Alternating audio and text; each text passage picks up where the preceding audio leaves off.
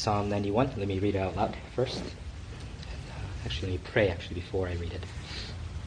Heavenly Father, as we read your word and as we uh, hear your word preached, we pray uh, that you uh, would work powerfully as you promise through your word uh, by your Spirit. So that what this psalm speaks of, this truth about you and your faithfulness, about your protective care, about your sovereignty, Lord, would translate to how we think, what we believe, how we live.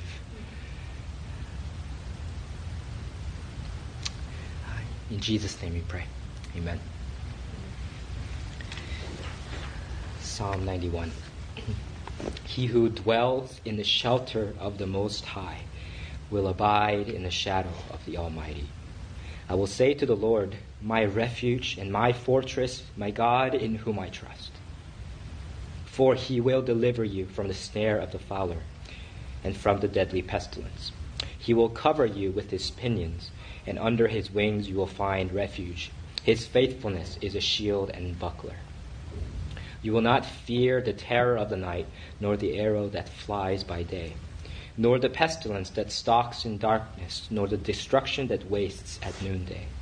A thousand may fall at your side, ten thousand at your right hand, but it will not come near you.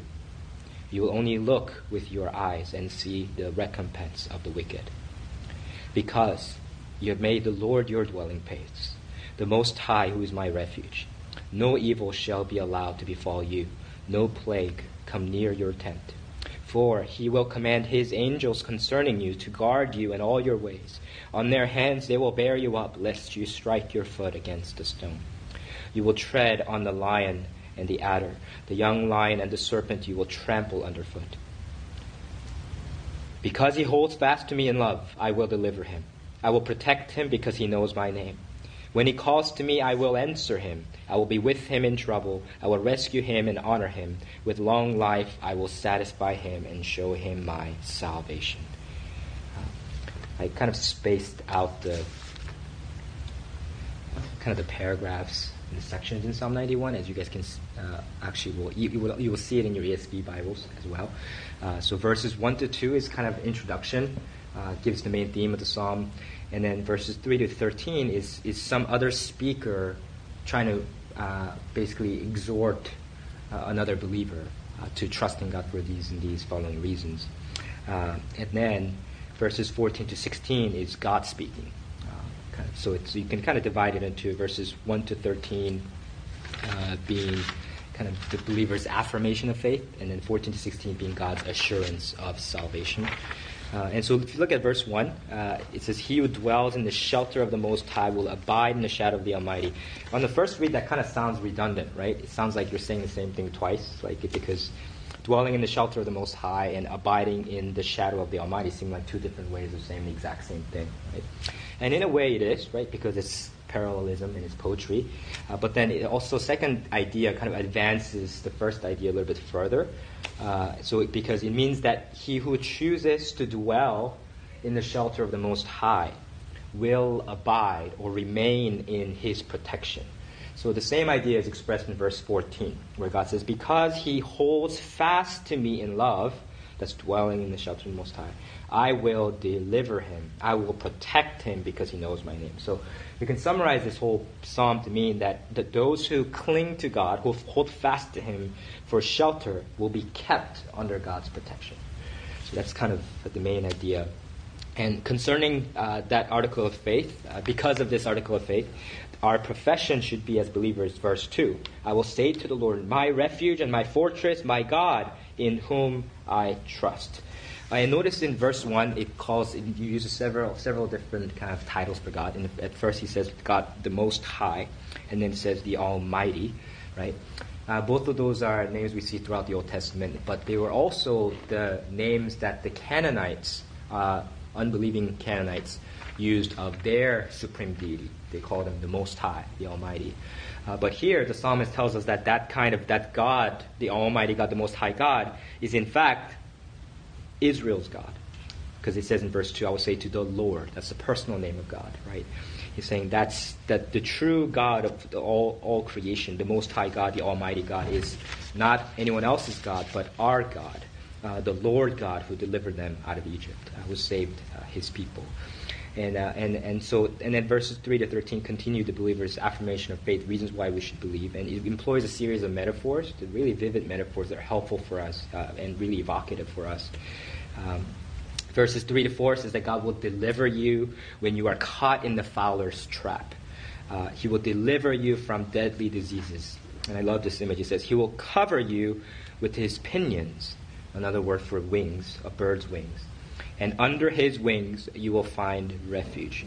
Right? Uh, various type of birds, uh, typically the mother birds, right, use their wings to uh, protect their young uh, from predators. They also use their wings to to guard, uh, shield their young from the elements like rain and wind. Uh, and, and that's the image that's being painted here of God who, who, like a mother bird, shelters his people and protects them. And then God's faithfulness is here described in verse 3 as a shield and buckler, right? That shield, the bracing shield that protects us as the arrows are flying in our direction and spears are being hurled in our direction. He is that shield, for his faithfulness is that shield to us. And then verses 5 to 6 continue the wonderful description of God's provident care. Uh, and there's a pattern of describing God's protection both in the nighttime and in the daytime, in darkness, in the light of noonday. Read with me again, verses 5 to 6. You will not fear the terror of the night, nor the arrow that flies by day, nor the pestilence that stalks, stalks in darkness, nor the destruction that wastes at noonday. That's the brightest part of the day, right? So this pattern of darkness and light is intended to show us that there is nothing at all that God's people need to fear at any given point, right? At any given time, because at all times God is watching over us, day and night. It's not just day and night; it's saying all time. God is watching over us. And because of that special protection, verses 7 to 8 is a reality. It says, A thousand may fall at your side, 10,000 at your right hand, but it will not come near you. You will only look with your eyes and see the recompense of the wicked. Imagine a field of battle, battle when there's heavy casualties everywhere, right? But if there's a thousand people falling here, right? 10,000 falling around us on the right side, but even then, it will not, we will not fall in the midst of that. Uh, because we'll only look with our eyes at the recompense that God deals on the, his enemies, on the wicked. And isn't this such an amazing thing to think about, right? Because if you really believe in God's sovereignty and His providential care for us, as this psalm is talking about, that means we are just as safe, right, in I don't know, suburban, wealthy suburban Belmont or Newton as we are in urban Roxbury or Dorchester, right? If we really believe in, in God's sovereignty, oh, is that where you live? Yeah. Uh, I, I, don't know where those. Oh, okay, yeah. Those, in, in Boston, that's like kind of private reference places in Boston, yeah. And uh, and, and and if we really believe this, that means we are just as secured by God, right, in here in the United States of America as we are in war-torn Afghanistan, right? If we really believe that God is caring for us and we're, we're going to be alive, right? And he's, his intention is to keep us safe and, and alive in that, in that place. Uh, and, and, that's amazing, right? I mean, that's because, as it says in verses 9 to 10, this is the reason why that's the case. You have made the Lord your dwelling place, the Most High, who is my refuge. No evil shall be allowed to befall you, no plague come near your tent. Because the all powerful God and God who is all present is our refuge, uh, we'll be invulnerable, right, in, in that sense, as long as God intends it. Uh, and, uh, and four, again, there's a repetition of the reason for the security in verses 11 to 12. He will, for he will command his angels concerning you to guard you in all your ways. On their hands they will bear you up, lest you strike your foot against a stone. Uh, all your ways doesn't uh, refer literally to uh, kind of physical journeys that we make, you know, are going about, driving around, whatnot. But it's a metaphorical reference to all of one's activities and conduct in life, right? So all of ways of life. Uh, and, and angels appear obviously in many places throughout Scripture, uh, but this is the only passage in the entire Bible where the idea of a personal guardian angel uh, is brought up. uh, where it, this is thinking about the image, and it, it's it, we have God commands His angels concerning us specifically as believers individually. That, and the idea of an image bearing us up on their hands, and lest we strike our foot against a stone, is similar to a parent, like who is watching over a newly minted walking toddler, right? It was just stumbling about, and, and a parent making sure that he doesn't trip over anything or so that strike a, a, foot against a stone and fall, right? And so that's kind of the care, that close, intimate, personal care that God commands His angels, who are more powerful beings than us. God commands His angels concerning us, for us. That's the kind of care with which God looks over us. Uh, and, uh, and the result of this is verse 13 you will tread on the lion and the adder, the young lion and the serpent you will trample underfoot. Um, just like the metaphor of the journey, of life used in verses 11 to 12, these are metaphorical, uh, right? Lions and venomous snakes were well known and widely feared in the ancient Near East. They represent dangers that lurk in someone's uh, journey, dangers that lurk in hidden places that, could, that you can encounter when you're journeying about. And, uh, and so it fits with that metaphor of the journey that he just mentioned in verses 11 to 12. But because of God's protective care, uh, his people will be protected uh, from striking a foot against a stone or getting attacked by snakes uh, and, uh, and dangers in their walk of life. And, uh, and of course, because a lot of these are metaphorical images. They have wide-ranging application, right, to many of the dangers in our lives, disappointments that we face, threats that we face, struggles and suffering uh, of our lives. So that's the believer's affirmation of faith. Um, and then after the believer's affirmation of faith, we hear God's assurance of salvation in verses 14 to 16. So God responds, Because he holds fast to me in love, I will deliver him. I will protect him because he knows my name. When he calls to me, I will answer him. I will be with him in trouble. I will rescue him and honor him. With long life, I will satisfy him and show him my salvation. Uh, to know God's name is to know him personally and intimately. It's to know him uh, as your God. It's to be in covenant relationship with him. And so notice that that's the descriptive language of this relationship in the beginning of verse uh, 14. Because he holds fast to me in love. Right? I mean, do you hold fast to God in love? That's what God's seeking of his people, because he's promising that those who cling to God for shelter will be kept under God's protection. And now, this doesn't mean, you know, um, you guys should go out there and try to find snakes and, and try stepping on them or or lions and try confronting them, imagining that you're Samson, or you know, or this doesn't mean that you know you should you know be irresponsibly flinging yourself, uh, putting yourself in compromised, dangerous situations, thinking, "Oh, God cares for me," because we learned that lesson from Jesus' temptation, didn't we? Because Satan uses this verse to tempt Jesus. Hey, throw yourself down from this this, this high place, and uh, he will command his angels concerning you, lest you strike your foot against a stone. Interestingly enough, Satan o- omits part of the verse. He skips it. So if you look at um, uh, Psalm 91,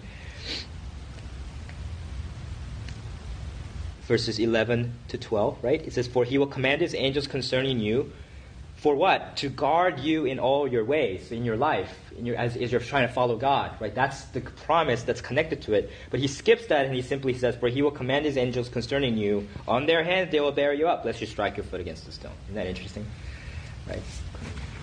take it out of context and tries to manipulate it to our own own use. Uh, and that's what Satan tries to do. But Jesus says, "Thou you shall not test the Lord your God." Right. Uh, so that's not what we're we're trying. To, that's not what I'm trying to tell you guys to do here. Um, but uh, but. Uh, and also look at verse 15. This teaches us why we shouldn't apply it that way. Because it says, When he calls to me, I will answer him. I will be with him in trouble. I will rescue him and honor him. Notice that God doesn't promise us that our lives will be free of all kinds of troubles. He says here, he promises to be with us in trouble. Right? He, what he does mean is that no trouble will ultimately prevail over us because he is with us, because he will rescue us through them, and he will honor us with his love and care. And, and like all the other passages in Scripture, this Psalm 2 points to and ultimately is fulfilled by Jesus and what he does for us. Because God assured his people in verse 16, right? With long life I will satisfy him and show him my salvation. Right? It's an interesting word to use there after talking about all these kind of life protection, saying salvation. And the Hebrew word for salvation is Yeshua, right? Yesu, or Jesus. That's the name, that's where we get the name Jesus. Uh, the long life and salvation of the Old Testament promises, it foreshadows the eternal resurrection life that Christ imparts to us and the salvation that he accomplishes for us on the cross by dying for our sins. That's why Acts 4:12 says about Jesus there is salvation in no one else for there's no other name name is mentioned here about knowing God's name. There's no other name under heaven given among men which by which we must be saved. To know God's name is to know Christ's name. To know Christ is to know God the Father. And It is only through Christ that we can experience this salvation. And notice all the parallels there. Jesus once lamented over Jerusalem. What did he say? How often would I have gathered your children together as a hen gathers her brood under her wings? And you are not willing. Matthew 23 37. Verse 4 of the psalm said that God will cover you with his pinions, and under his wings you will find refuge. Jesus is the Son of God who does this for all those who dwell in the shelter of the Most High. Similarly, this psalm says God's faithfulness is a shield and buckler and teaches us that the arrow that flies by day will not hurt us. Ephesians 6:16 commands us in all circumstances take up the shield of faith with which you can extinguish all the flaming darts of the evil one. Our faith in the faithfulness of God, right? The, the faithfulness demonstrated for us in the sacrificial love of Jesus, who died for us for our sins on the cross, that's what can extinguish all the accusations and lies of the evil one. And, uh, and it's, I don't think it's coincidence that the evil one, the primary metaphor uh, that is used to describe him is that of the serpent and that of a prowling lion, right? Uh, in First Peter, right? Uh, that's why, and that's why Jesus says to his followers in Luke 10:19, "Behold, I've given you authority to tread on serpents, scorpions, and over all the power of the enemy, and nothing shall hurt you." The psalm is fulfilled by Jesus, and those who have entrusted themselves to Jesus Christ for salvation are under God's eternal and infinite protection. And of course, that means Jesus is the one that bears the brunt of the pain, right? Because if you're going to shield something, the shield has to absorb the pain so that you're free from it, right? If the mother hen is trying to protect her brood under her wings, she has to absorb the pain of the attack of the predators, right? It's, that's what Jesus did on the cross. He paid our punishment, paid our penalty, uh, so that instead of, of the, the pain that should have been inflicted on us for our sins is inflicted on him, and the, the peace uh, that was his becomes ours. The righteousness that was his becomes ours.